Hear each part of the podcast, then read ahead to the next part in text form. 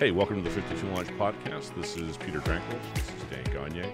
And as always, you guys are fantastic. Today, we've got Sean McDonough on the podcast with us to really kind of go through his process as an inventor, entrepreneur, about bringing a product to market. And then obviously before meeting 52 Launch, but we'll talk about really the, what got you started, what motivated you, and, tell us your process. How did you get to where you were with your prototype? All right. So the first thing I did was I had it in my mind that I wanted to have involvement and I wanted to meet people directly. So the first thing I did was I Googled prototype development companies in Massachusetts. I didn't necessarily want to do things over the internet, be mailing things back and forth. Right. I sort of liked for me, and what I was trying to do is I wanted to have a one-on-one conversation with a company that could solve all my problems. Yeah, I think most people feel that way. I mean, you want to have that physical connection or that personal relationship with someone because you want to make sure they understand, especially at that early level. Correct. Cool. Let's go back a little bit. How did you come up with the idea initially? Okay. So go back to 2012.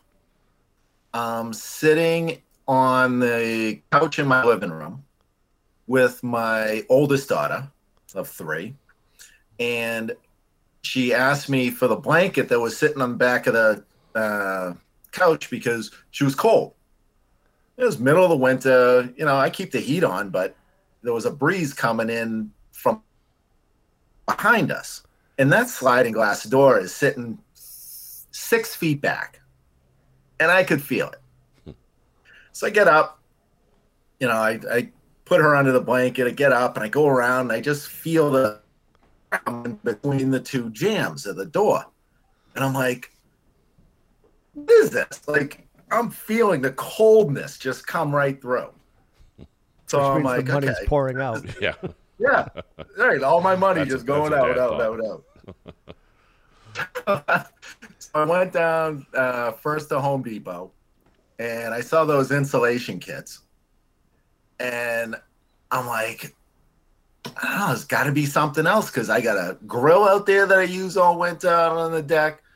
I've got a dog that I let out 3 times a day so they can go to the bathroom outside. I want to use this sliding glass door. I don't want to seal it off and cellophane wrap. Yeah. See you in the spring. So I went down to Walmart, started going through each section. I went to the bath section and got a little suction cup that you use in the shower to hang stuff. It's got a little hook on it. Went over to the pet department and I found a cat collar that I thought would work perfect. And then at my house, I had leftover pieces from blinds and, curtains and stuff put up, and it was an L bracket.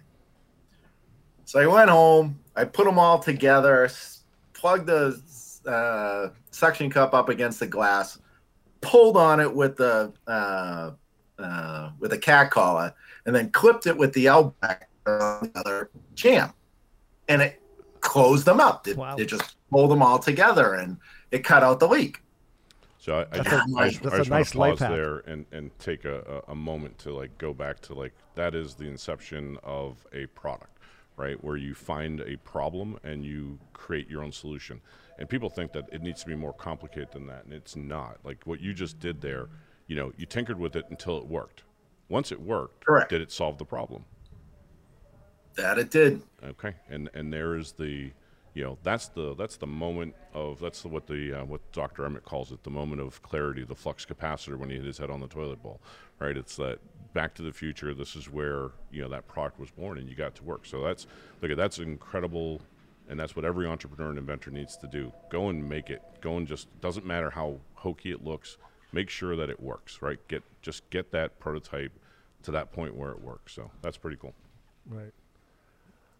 And then at what point did you decide, this could be a business, or this could be a real product that I could actually bring to market? As soon as I did it, I knew that there was a market. I went over to my sister's house. I saw the fact that hers did the same thing. I went over to my neighbor's house.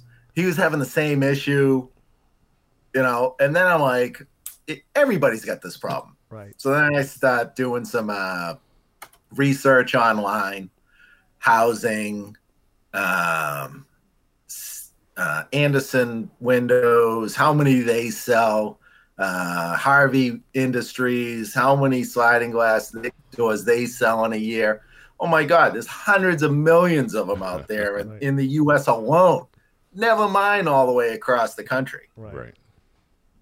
I mean, all the way around the world. Right. Yeah. Yeah, that's pretty cool. And look at, again, this is exactly why I have you on this call first, because, you know, you did the research like 20 years ago. Could you have done this research without like Google and without some of these tools? Oh, no. Yeah. So this is, again, where every entrepreneur, every inventor has this ability now to do those key things. Do I have a problem? Yes. You found the solution. Yes. Is there a market? You just answered that, right? All in the comfort of your evening spare time. Oh, my God. The more I talk to people and friends and everything, they tell me more applications for it. That's exactly. I think we had that discussion. We you know, threw a few at there because it's. I didn't, you know, I haven't gone through every application I heard, but this is a good one, so I'll share it here. I originally came up with it because of heat loss and cooling loss and saving a buck. Mm-hmm. So my friend moves over to Australia for 10 years, builds a company, sells it, and he moves back. And then I'm talking to him one day, and he goes, oh, my God, you know, if I had this product in Australia with me, do you know how many times I could cut down the amount of scorpions that come into my apartment through the gap in the sliding glass door? Wow. Wow. Because every day I have to pull down my sheets to check my bed so that I'm not putting my foot down and either a snake's going to bite me or a scorpion. Wow. And I'm like, well, that might be a better application. Yeah. No, that's actually. Now, he hasn't moved back to Australia and taken your idea, has he? He has not. Okay, good. Let's keep an eye on him. Yeah. So, all right, Sean, you've got the idea. You've developed your 1.0 prototype. What was next? Again, you had mentioned that you looked on the internet to find someone close by. You went to visit that company. I believe they were in Rhode Island. What happened at that point? All right. So at that point, they put me in touch with a CAD designer, and they start designing the product according to certain sketches that I had given them. Right. Couple designs later, they put it all together and they went, okay, this is what we're thinking. So then I run it by a patent attorney to make sure that that design looks good for him. He has all the specifics. He can do the research and make sure it's not infringing on other patents that are out there. So he does all that work. And so then I give the company the go, okay, this looks, you sure it's going to work? You sure the money on having a prototype actually made? Right. Is it going to work the way we want it to? And the answer is always, yeah, of course, you know? Yeah. So then I did the prototype. They sent their CAD design out to China. They did a 3D product, sent back 2 products. They gave me one of them to go ahead and try and, you know, on different sliding glass door applications. And it just didn't work. Hold on. I got a special occasion for that. I wanted to use that. It just did not work the way I wanted it to. Right. So a lot of time, a lot of money, a lot of effort. And in the meantime, I'm still trying to run my own life, raise as well. It's a balancing act. I only have so much time and money. Right. So Sean, at the point when you hired this company to create a prototype, how long was it before you got that sample and tested it and realized it didn't work? How many weeks, months? No, months. Yeah. Probably 7-8 months. Right. Wow. And some of the delay was on their part. Some of it was on my part. Right. Yeah. Hey, for us to send it off to China now, we need a couple grand. I'm like, okay, well, give me about 30 days and I'll try and work on that. Yeah, it's not easy. But so how, so obviously it didn't work, right? And so I'm going to tell you, just because I know, I expect failure on every first or second prototype. It's about iterations, but how did you overcome that emotionally when it didn't work the first time? Like, I think, obviously you didn't throw in the towel because you're here, but what was that? I've been through a lot in my life. So I don't get too emotional about a lot of things. So when it happened, I'm sort of like just thinking in the back of my head, okay, it doesn't work the way I want it to, but it also doesn't look the way I want it to.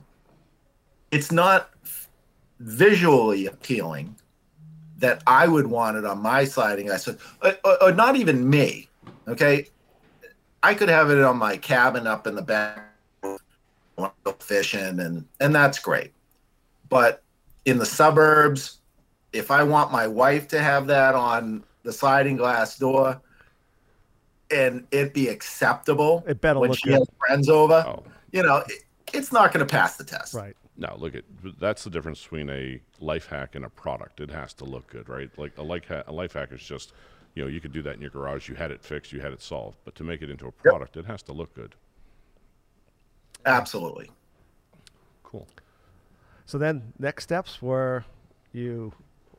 must have been watching Shark Tank, I'm guessing. Well, oh my God, I've been watching Shark Tanks, I think, since the first episode. Right. But then so that's not necessarily the driver. The driver was getting to the point where put my thoughts of Shark Tank aside, and let's get to the point where I'm ready for that.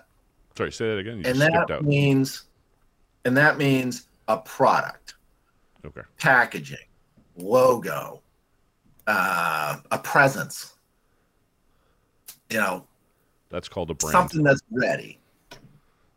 Yeah, right. No, so that's look. I give you a lot of credit for that premonition, because I think a lot of inventors versus entrepreneurs, inventors think, "Here's my product, there it is," right? They never think about, the brand is almost actually, in my opinion, it's actually more important than the product. I think, a lot of companies have proven that they can do a really good marketing campaign, not have a product made even yet, and generate sales before they even know how to make a product. So kudos to you for understanding that, the sales part is the harder of the two. Making a product is not easy, but it's definitely easier than the sales process. It just takes time and a lot of effort, and the branding has to be right, and all that stuff needs to be thought of almost at the same time as you're making your product. That's the truth. Yeah. So I guess the million-dollar question that I wanted to ask Sean was, is, what would you have done differently to this point if you had to do it all over again? Now that is a real loaded question, but now that I know that the opportunity exists, what you guys do, if I had ran into 52 Launch so many years ago, would have saved me a lot of time, a lot of effort, and a lot of money. Right. Well, that wasn't what we were fishing for, but I certainly appreciate that's going to be on our website very shortly. And thank you for that. Yeah, and so, I guess that's your advice for other people too. But, again, specifically just going through your mind, I think, really now that you've gone through the process and maybe let's say, from A through Z, you're at maybe N. like where, or you know, what steps do you think you did spend too much time on, and where would you have spent more time on? All right, so one thing that I've tried to learn from everybody else around me is don't read that other people have already done. Don't reinvent what other people have done. Yep. So I've spent countless nights on my laptop, on my bed, just not sleeping, researching advertising. Welcome to the life of an entrepreneur. Yeah. That's my 5 a.m. ritual. Exactly. Right. Researching packaging, labeling, warning, like compliance labels and, you know, warning labels and what you have to put on a package and everything. This is what we're fishing for, Peter. Yeah, this is exactly the stuff that we want to hear that most people just don't. Look, we get people that tell us all the time, well, what do we need? What do we need to be compliant about? What warning labels? Like they have no idea that like there's just so many things that you have to be prepared for. And look, and that takes someone who's done a tremendous amount of research to just get started. So that's a very good. Right. Really good point. I would say the #1 response we usually get from somebody with a prototype, and that's what this segment's about, someone that actually has a prototype like you have. The #1 question, Pete, is, oh, we've got it all figured out. Oh, we already have it all figured out. And well, that was our first meeting together. Yeah. That was literally our first meeting. Right. I knew the questions I wanted to ask. I had seen your website. I had read through it. I saw every aspect of it that I have been spending all my time trying to research. Right. If you guys already do it, let me do my job right now so I can earn a living and let you guys do. Yeah. What's our tagline, Peter? We'll work your dream job while you work your day job. Yeah, that's it. We build the dream job while you work your day job. Right. So, yep. No, and look at that. That is... Look, this is a great conversation. I think, again, you know, one of the main reasons why I picked you above some other clients that we have is your prototype was actually really nicely done. It wasn't like, you know, it was well thought out. We can get a really good concept of it, but, you know, I think we could have done. Sean appreciates you saying that since he spent a lot of money on that prototype. Well, I'm trying to help him swallow that pill, but no, look, but it doesn't have to be that way, right? Like getting through that process needs to be quick, down and dirty, and fail fast. That's the kind of way we looked at it. You know, leading to that, I think, you know, when you, yeah, I mean, you know, the A through Z process of getting through it, like, what was it that you felt most challenged by? Like, what was it that you spent time studying that you just couldn't understand or figure out, and where was that part? Or was there? You know, there wasn't. Okay. You know, I'm very well learned in a lot of things. That's exactly what I was going to say. Yeah. He doesn't mind doing the research. But I knew that when it came down to doing it, that's an issue. So let's use the product as an example. All right. I knew the initial design that I wanted to do, but after having it done, then I looking at it and I'm saying to myself, okay, product's too bulky. It's not clean. It's not refined. It's not something that I, you know, my wife would want to put in her, you know, living room on the side. Right. It's not, it's too bulky. It's got some hazard, physical hazards that you need to work on. So I'm looking at all that. I know prototype #1 is going to have an issue. Right. And it's my job, and now you guys' job, to take care of all those issues. Exactly. Well, and look, I can speak to it. When we first started, you know, and again, this is for the general audience to understand the difference between an engineer, a designer, and then an industrial designer. And it's really finding that three, you know, an engineer will give you a product that works, but you can never sell because it looks like it's bulky. You know, they're not concerned about sharp points. And a designer will give you something that looks amazing, but can never be physically made. somewhere in between, we've had to train our industrial design teams and you know, our engineers to work together to, you know, it's got to work, but it has to look good. And that's where, you know, again, we just are so in tune with what the way the process that you've done. And like you said it, I wish we'd met you 4 years ago or whenever you started, we'd be in market right now. But, you know, again, I think in the next few months, that's we're going to get there and we're going to be there. And that's we're excited about this product. Exactly. Absolutely. So, hey, look, I appreciate your time. I don't know if there's anything else you want to share. I'll give you a couple minutes for the closing moments. But other than that, I think this has been an amazing interview, and I appreciate like everything that you've been able to teach us, teach the audience, and you know, keep learning yourself. Yeah, it's literally it's about, you know, like you said, you got to take care of number one. I got to take care of my day job. Yep. I have a household to supply money to, and they do well at it. So, by all means, as long as we can get to that next step, take care of all my college obligations that are coming up for 3 daughters, wedding obligations, and put me on the path that I want to be on. That sounds like a new invention, a money machine in your backyard, or a money tree. Print, you know, just a few bills. We can't help you with that. No. Yeah. Well, look at Sean. I appreciate your time. Again, we're going to sign off at this point. I'm Peter Drankos. Thank you, guys. Dan Gagne. And Sean McDonough. And again, look forward to having this first podcast. We should shout out the name of the product.